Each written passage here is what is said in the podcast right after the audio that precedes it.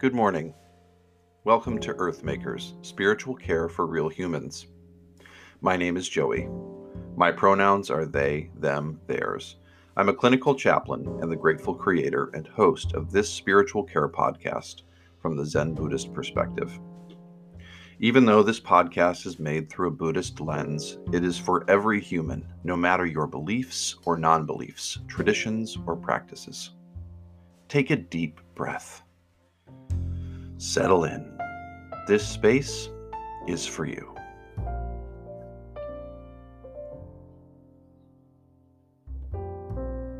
I can hear the birds outside my window this morning as I'm recording, which is a little odd. Creates a little cognitive dissonance for me. Simply because it is negative 11 degrees right now in the St. Paul, Minnesota area. And it, with the wind chill, it feels like negative 24 degrees. So here we are. I like that I'm in my cozy little lakeside cabin right now recording. And although that may sound luxurious to some, I want to make sure I'm very clear about something. Um, where I grew up in New York, um, there were lots of lakes, and lake country in upstate New York holds on to two different populations, very different populations the haves and the have nots. There really wasn't a whole lot of in between in that area of the country. If you were one of the haves, you probably owned a home or a cottage of some kind on one of the many Finger Lakes. You probably owned a boat or two and you probably were able to pay for your kids to go to college. And then there were all of the folks who lived in the hills, the hill country, beyond the lakes. That was me and my family, and our neighbors living in rural poverty. Excuse me. Certainly, there were some who were worse off than we were. But we still struggled quite a bit and were very poor for a long time. And many of the members of my family of origin, my parents and my siblings and their children, are still quite poor, living in the poverty of rural Appalachia, which is where I grew up. Owning a lakeside cabin in Minnesota feels luxurious to someone who grew up around what we called lake people. Growing up around lake people, going to school with lake people meant that we had a certain disdain. We were taught to have a certain disdain for those who were wealthier than we were. It's easy, in a certain sense, to have disdain for those who are wealthier than we are. and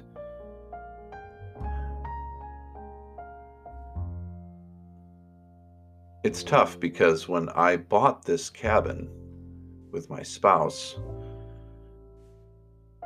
I was filled with like some kind of like shame or guilt. I was like, you know, should I have a lakeside cabin? And if I do, should I tell my family about it? Because I don't want to create a sense of envy or disdain. I don't want to become one of the lake people. Or do I?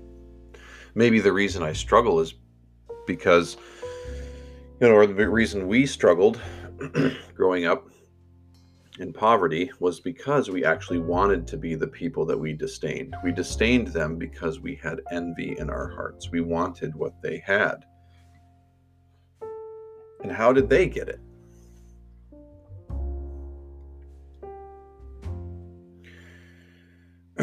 Frankly, most of the haves or the lake people that I grew up around um, came by their wealth through honest means. They were born into a wealthy family, which then created more opportunities for them, gave them more resources. And if they were smart enough, many of them would go on to medical school or to law school and get a high paying job and return to lake country where they would settle down by the lake with their hot spouse and their, you know, four children with perfect teeth and lots of letters on their varsity jackets or whatever you call that. I guess it's interesting because my spouse and I are not wealthy by any stretch. We both work in the nonprofit world. Um, both of us uh, work in some kind of human services. Uh, my spouse is a part time, uh, very part time yoga teacher and uh, a part time yoga professor. Um, and uh, is also working on helping to build a nonprofit from the ground up with some friends and is not getting paid for that yet. One day, the hope is she will get paid for that, but she's not currently. COVID really kind of screwed things up for us in a lot of ways. I am a clinically trained chaplain, which means I am in mountains of debt and earning very little money to help people spiritually process the suffering that they experience in addiction. At least that's my context currently. Lots of training, lots of money for very little pay. And so this cabin did not cost us very much money at all. But the association that people from my hometown have with lake people is very much stuck in their brains. I'm not sure exactly how that works. Maybe it's a survival thing. And because of that, it gets stuck in my brain. Why am I sharing this with you today? well, it leads me into the first precept the five Buddhist precepts are the ethical North Star for Buddhist practitioners. now, you'll notice that in Christianity, say, for example, we don't say Christian practitioner, we say Christian believer. Uh, Buddhism has nothing to do with belief, truly, um, but rather practice. This is why uh, a theist like me raised in the Christian community, steeped in Christian theological training and education, can become a Zen Buddhist practitioner uh, with some ease. Now, there's certainly been some sacrifices I've had to make because my beliefs have changed because of my practice. Remember, if you've listened to past episodes of the podcast, you know that in Buddhism, the practice gives birth to belief. And in most other world religions, belief comes first and gives birth to a practice. If you believe in the Lord Jesus Christ, you will be saved. And then you will want to follow the Lord Jesus all of your days, doing as the Lord Jesus asks, like visiting the incarcerated and the sick, and uh, clothing the naked, feeding the hungry, that kind of stuff.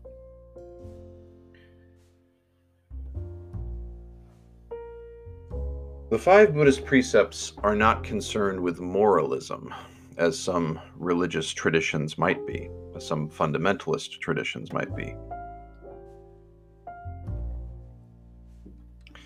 The five Buddhist precepts are concerned with giving people five ethical practices to guide them in a way that is helpful and healing for them and all beings. Remember, spirituality is the connection we have with ourselves, others, and some kind of higher power.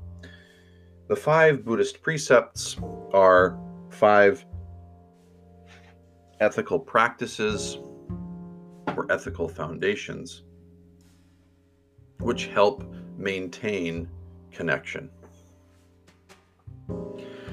They help strengthen the quality of connection rather than weakening or blocking or cutting off connection like some other things might.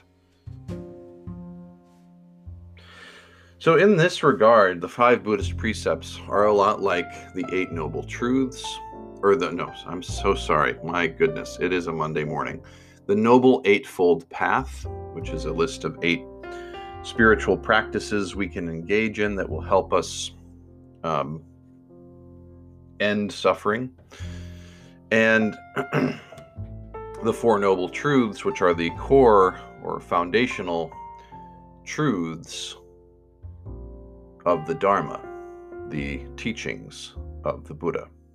The Dharma, of course, is just reality, truth, things as they actually are, not as we wish they would be or believe they would be, but as they actually are. Once we know this truth, it sets us free, so says Jesus. I say, once we know this truth, it helps maintain connection. The first of the five Buddhist precepts is don't kill. Do not kill. it kind of finds its roots in verse 183 of the Dhammapada, which is a some Buddhist scripture. It's a collection of some sayings of the Buddha. And verse 183 of the Dhammapada goes like this Do no harm, practice virtue, discipline the mind these are the teachings of all the Buddhas. I'm so sorry about all the throat clearing. It is just dry AF in here today. You'll notice after last episode of my podcast that I didn't say fuck. Oh, wait, now I have. Darn it. uh, I couldn't resist. Sorry. Okay, so um, the the multiple Buddhas in this regard, right? Buddha is a word, a Sanskrit word, which means awakened one. That's all it means. There was the Buddha, which is sort of the chief Buddha. That would be um, Siddhartha Gautama, the noble Nepali prince who becomes an ascetic monk and then eventually becomes the awakened one, the enlightened one, the Buddha, who gives rise to the a movement of practices and teachings which eventually become what we know now as Buddhism. Many different Buddhist traditions believe that there that everybody can become a Buddha. Some some Buddhist traditions even believe. And so practice this belief.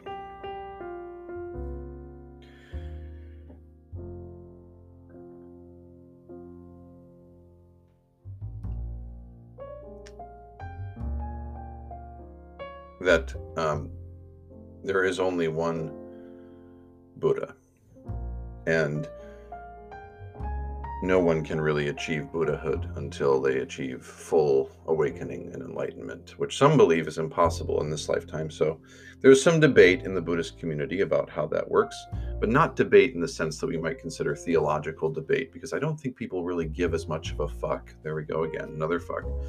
Um, that's three fucks now. Okay, four. Um, um, people just don't care as much. We Buddhists don't care as much about debating belief because it's immaterial ultimately. So, how does the cabin, cottage, lake people story from New York and Minnesota connect to the first noble, the first uh, Buddhist precept? Don't kill.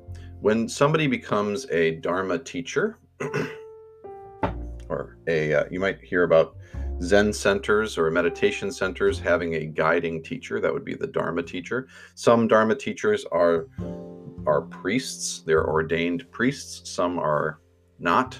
Um, it depends on the path that they've chosen. but if you become a priest or a Dharma teacher, you are required to take the five precepts. It's a, an, an, oath, a vow that you take. Um, and the first of these is don't kill. Well, it seems self explanatory, kind of like in the Ten Commandments, like do not murder, right?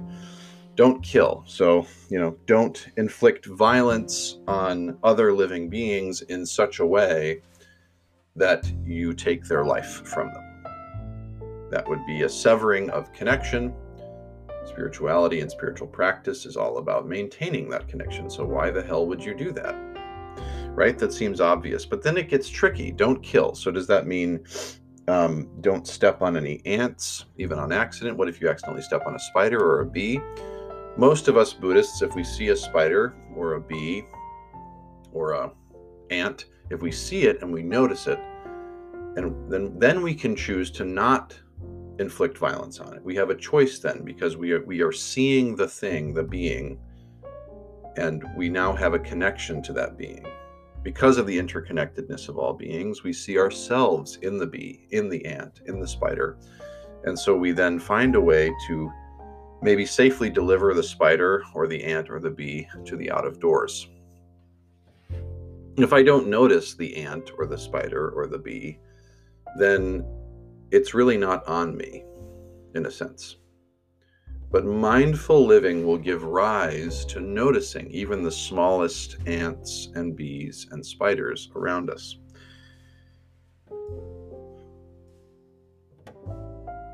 People would say, you know, a lot of Buddhists are vegan or vegetarian because they don't believe that um, t- partaking in meat is honoring the first precept. However, I would challenge that just slightly. Um, for example, in some Tibetan Buddhist monasteries and other monasteries, if guests arrive who prepare food for the monks and it involves meat, even the vegan monks will eat the meat or be asked to eat the meat provided because it is a gift and they did not kill the meat. So to not eat the meat is now wasting a gift, which can still nourish us. And to turn down the gift is to commit, commit an act of violence toward connection, right? So, my feelings of disdain and envy and bitterness and resentment and anger hatred, even frustration, annoyance toward the lake people, so to speak, of my youth was a form of violence. I didn't commit a, any physical acts of violence, but do you think, do you think that violence is reduced only to physical acts? We often, in our talks about violence, in our conversations about violence, reduce violence down to a set of physical actions, they are not just embodied physical actions, they are mental and emotional and spiritual acts as well. I commit mental, emotional, spiritual violence against my neighbor when I am full of hatred toward my neighbor, resentment, anger toward my neighbor, unforgiveness toward my neighbor, unkind thoughts toward my neighbor, right? This is all a form of violence. And as Jan Willis says, a professor of religion at Wesleyan University and the author of Dharma Matters Women, Race, and Tantra, uh, she says, But in a flash in our mind, we may have killed the person a hundred times over. Owing to our motivation, having thought violence is as much a violation of the precept against killing as having done it physically. The incredible speed of the mind is why it's so important to discipline our mind. If we can restrain our mind, we can cause less harm and perform more actions that are beneficial for all concerned.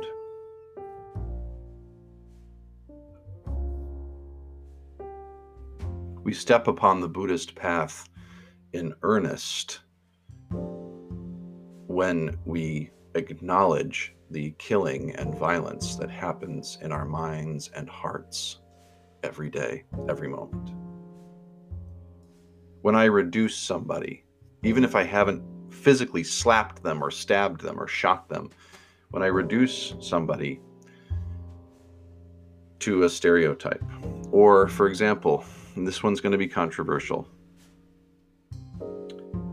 When Derek Chauvin, the Minneapolis police officer, murdered George Floyd, there was a lot of anger directed toward Derek Chauvin, of course, by those of us who felt that George Floyd deserved to live, one, and deserved justice. But immediately, I started to practice violence, mental violence, emotional violence, spiritual violence toward Derek Chauvin because I believed that he deserved what George Floyd got. But who am I to deal out death and judgment? I'm just a person. It's not in my hands. But what is in my hands, what remains within my choice, what remains on the path before me, is to decide how to conduct myself, how to approach my thought life. The more I acknowledge, become aware of my thoughts, and practice a new thought life, better it becomes. The less killing, the less violence I do. Take a deep breath with me. Hold for four counts. Three, two, one. Release out your mouth.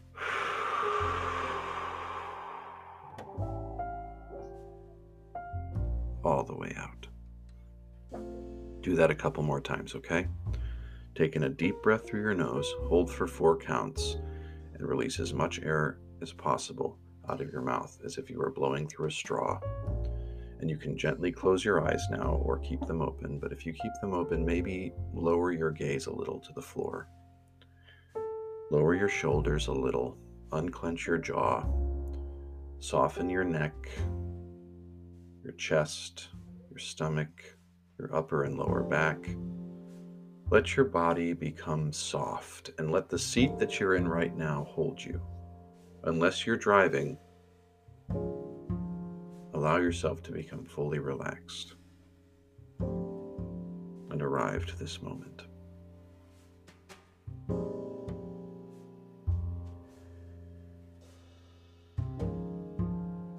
In an effort to engage with the first precept of the five Buddhist precepts and to connect with our ethical North Star, I invite you to repeat the phrases of the first precept quietly to yourself in your mind. May I do no harm today. May I practice virtue today. May I discipline the mind today.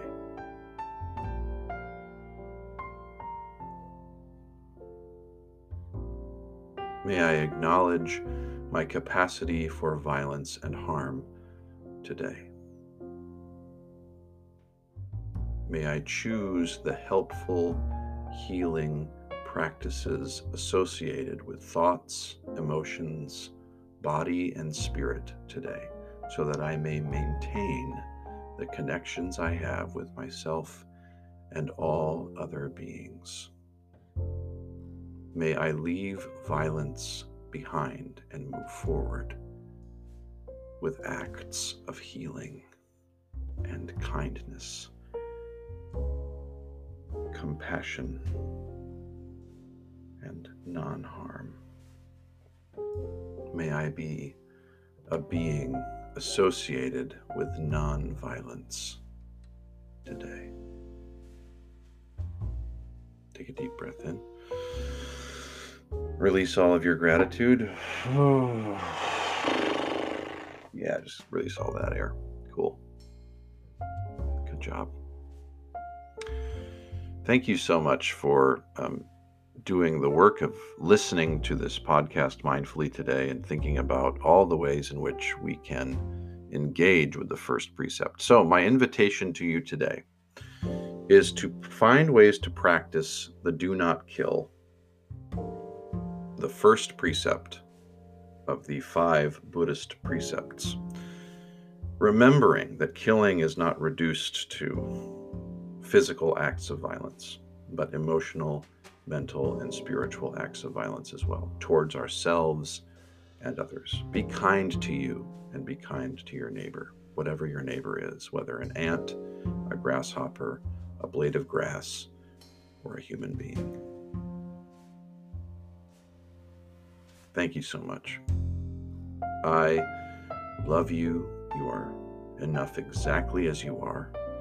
Take good care of you today, and I'll see you next week.